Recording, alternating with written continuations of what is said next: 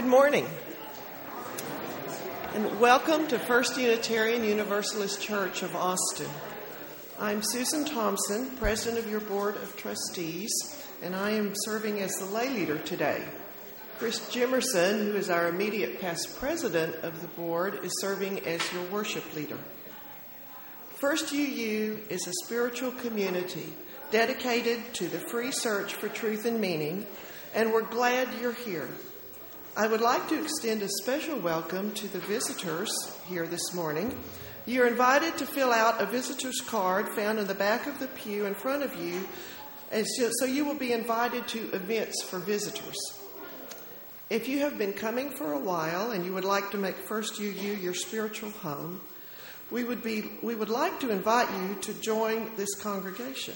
Please speak to the people at the visitor table about how to do that.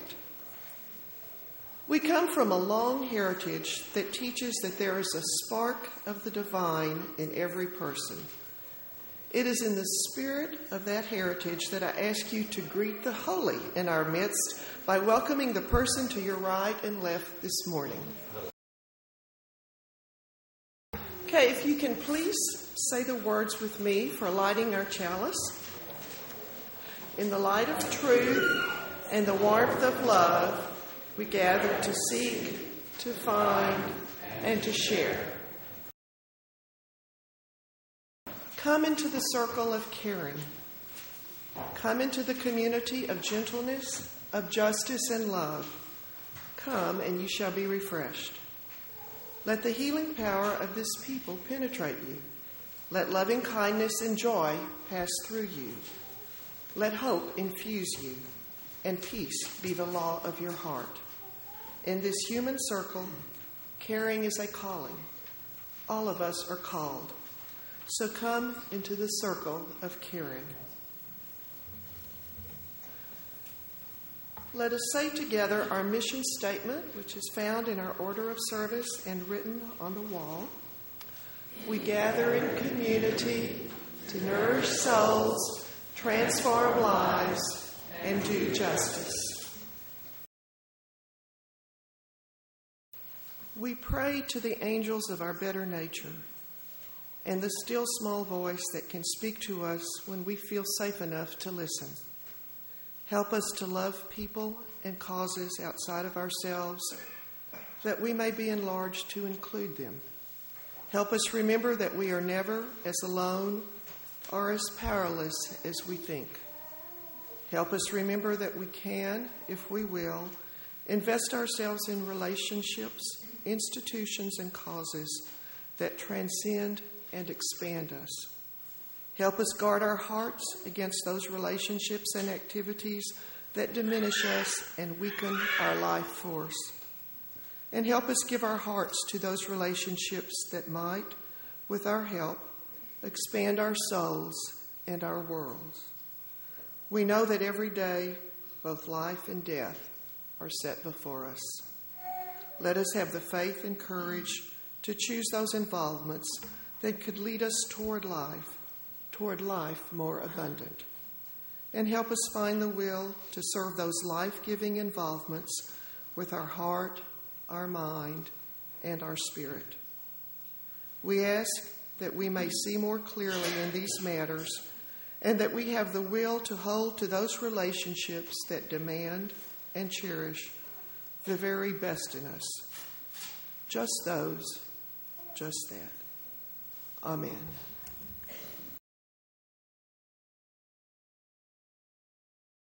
The least of things with a meaning is worth more in life than the greatest of things without it.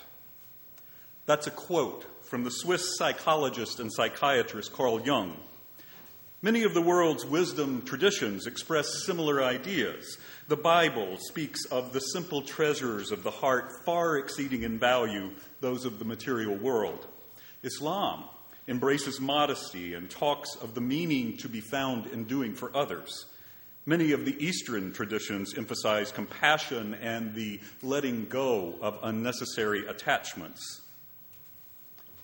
Anyway, I always really liked that quote, and I had thought I understood it. I found out this summer that I didn't. Not really. Not the way we understand things down deep in the gut, down in the cellular level, in the soul. I spent this summer doing a unit of professional education for ministry students about pastoral care. I was assigned to a group of six other seminary students three Episcopalians, a Presbyterian, a Catholic, and a Muslim. Sounds like a setup for one of those jokes, doesn't it? Three Episcopalians, a Presbyterian, a Catholic, a Muslim, and a Unitarian Universalist are in a bar. Of course, since we were all ministry students, that never happened. Much. Okay, some of us sometimes.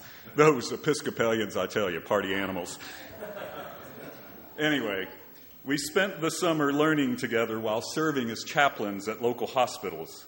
I was assigned to Brackenridge Hospital, where I worked on a floor that provided care for people struggling with a number of illnesses.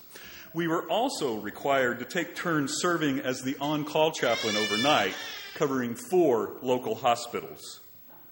During on call shifts, our home base would be the little chaplain sleep room down in the basement of Brackenridge Hospital some of my fellow students, the Episcopalians, decided that the sleep room was haunted. Being a good rationality based Unitarian Universalist, I secretly dismissed that notion and did my best to ignore the inexplicable sounds that often startled me awake at three in the morning, uneasy and shivering in the little sleep room in the basement of the hospital. The day before my first on call shift, I was too slow to react while driving and I hit another car from behind. No one was hurt, but my car was damaged pretty badly and not drivable. We managed to pull the cars off the road into a parking lot and called for a police officer and a tow truck. I was fretting. Fretting about my car, fretting about how I was going to arrange to have something to drive for the upcoming on call shift fretting about how much all of this was going to cost me. But as we stood waiting together, the young guy whose car I had hit asked me what I did for a living, and so I told him about being a seminarian. He said, Oh, wow, can I talk to you about something? And so that's how it happened that I ended up in a parking lot off North Lamar Boulevard, standing around in 103 degree heat, leaning against my wrecked car and providing pastoral care for the guy whose car I had just crunched. Suppose it was the least I could do. The funny thing was, after listening to his story, my wrecked car seemed the least of things to worry about. By the way, Though I've tried to keep the essence of the stories I will tell you today intact, I'm changing enough details to protect the privacy and identity of those involved. The next morning, I arrived at the hospital in my freshly acquired rental car at 8 a.m. My pager went off immediately, calling me to the emergency room. When I got there, a woman was lying on a stretcher holding the body of her 21 year old daughter. The daughter had just died from injuries she sustained during a car wreck, car wreck in which the mom had been driving. That mom's sorrow filled the air, and for a while, it was all that there was to breathe. Over the next five hours with her and the other family members, there were no words that would console the inconsolable. The only thing anyone could do was just to stay with them in their grief. And yet, somehow, families hold each other's and tell their stories and hold tightly to the love that exists between those who survived and begin the process of honoring the memories of those who were lost. And somehow they pick themselves up and leave the hospital and find a way to go on with their lives. Their stories continue, including those of the ones who were lost. It is a testament to courage and the resilience of the human spirit that defies even the tragic, that overcomes even great loss. Later that day, I went down to the little sleep room and I called my partner Wayne and I said, I need you to stay on the phone with me while I cry. And he did. And I love him so much. You see, that little chaplain sleep room in the basement of the hospital is haunted. It's haunted with memories so strong, losses so profound, yet courage, love, and the will to live on so boundless that they awaken you at three in the morning and demand to be heard.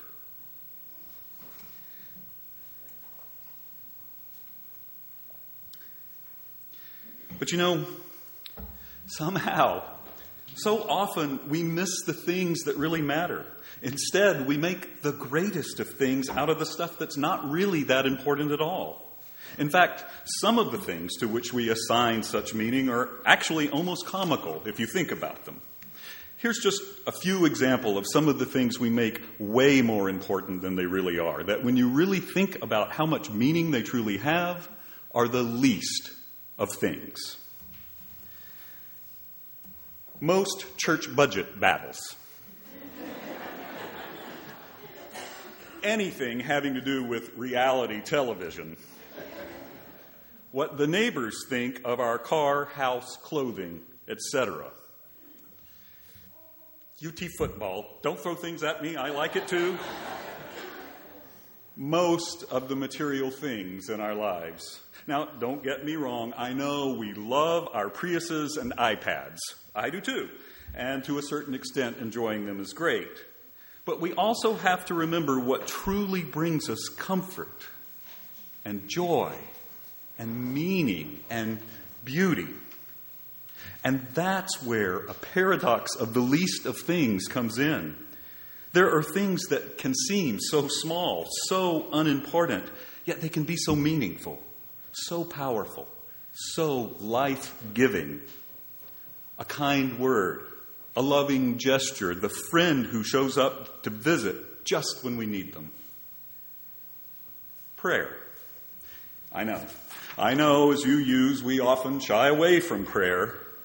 And yet, as a chaplain, I was called upon to pray with people and to do so in relig- religious language that you might never hear in a Unitarian Universalist church. And I saw prayer calm the disturbed, bring hope and peace to families experiencing great loss, release the tears that allowed people to finally express their grief so that they could begin to reclaim hope. Here's just one example.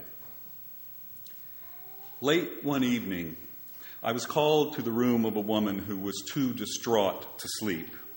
She had just made it through a protracted legal battle to regain custody of her children from an abusive husband, only to be diagnosed with leukemia. We talked for a while, and she shared both laughter and tears. Finally, she asked if I would pray for her, and I asked her what she would like me to pray for. She answered, for God to be with her children. And so we prayed the prayer she needed together.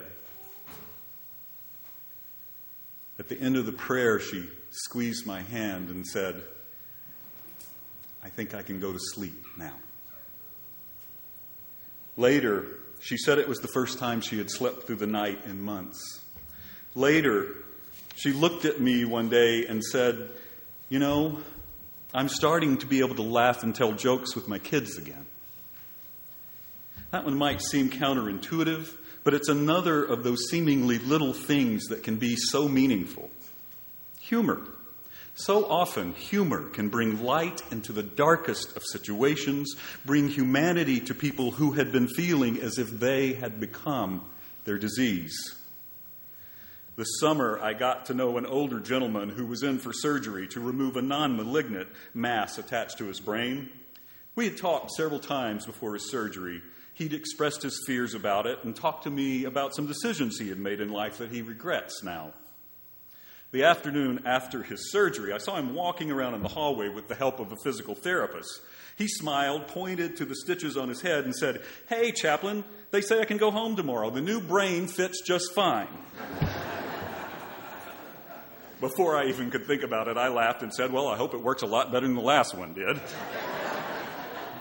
Luckily for me, we had formed a relationship that already included humor, so he returned the laugh. There are so many of those little things that can matter so much. But what it seems to always come down to is loving presence. It always comes back to relationship for love for one another and the sacred, fragile web of existence of which we are part. One Sunday, I brought a young woman back to the intensive care unit to see her younger brother. He had just died as the result of an accident. She had fought with him before he left for work that morning and needed to say goodbye and seek forgiveness before the rest of the family would get there. As we stood by his bed and she spoke the words that she needed to say to him, she suddenly turned and placed her head on my shoulder cupped a hand over each of my shoulders and collapsed her entire weight onto me. I hadn't expected this, and it was as if her body had suddenly become a stone weight, and her overwhelming grief was, grief was pouring into me through the tears she was shedding on my shoulder. In that moment, I thought I would collapse too, that I didn't have the strength, and that we were both going to fall down in great puddles of sorrow on the cold tile floor of that room in the ICU. But we didn't. And somehow the experience was as if something was holding me up so that I could keep holding her up. Rebecca Ann Parker, one of our UU theologians, calls this an upholding and sheltering presence that is alive and afoot in the universe. Others might simply call this God. Still, others might say it's some sort of biopsychological reserve built deeply into our DNA that helps us to help others survive so that our species can go on. I'm happy just to dwell in the awe and wonder and mystery of it. I am just grateful for it. I think that it has everything to do with love. That young woman was eventually able to go on not because of anything I or anyone else did, but because there was love in that room that Sunday. Love that transcends everything else. Love that upholds us. Love that we carry with us always and that is simply present. It is there, and we can find it in the least of gestures, the fewest of words, the silences we share when there is nothing to be said, and yet we stay connected with one another nonetheless. Simple, loving presence can be the least of things, and yet the most meaningful of things. It is where we find purpose a comforting hand on a shoulder, a kind word, a meal for an ailing neighbor, just remembering to say, I love you before leaving the house in the morning. These are where we ultimately find meaning. These are the things worth more in life. For all I know, that loving presence with each other and within all of life and creation is the place where, in the end, we find beauty and truth and joy. For all I know, It is where God lives. Amen. We all have so many needs, a thousand prayers, a thousand needs, that really need only one answer. Let the world not be indifferent. And may we live and be with each other in the way that shows this truth, whatever the day brings, that neither are we indifferent to each other. The offering will now be given and received in grateful appreciation of our shared hopes and values.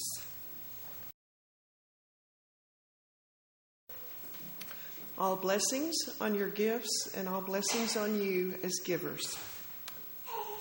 Please join me in extinguishing the chalice. And join me in these words We extinguish this flame, but not the light of truth the warmth of community, or the fire of commitment. These we hold in our hearts until we are together again.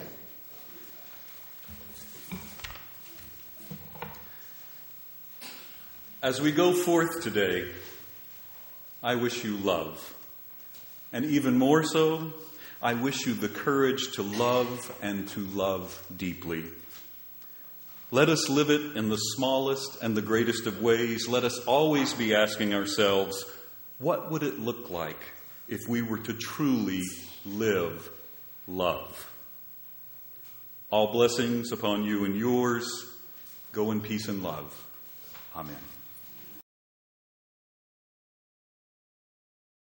This is a presentation of the First Unitarian Universalist Church of Austin. For more information, visit our website at www.austinuu.org.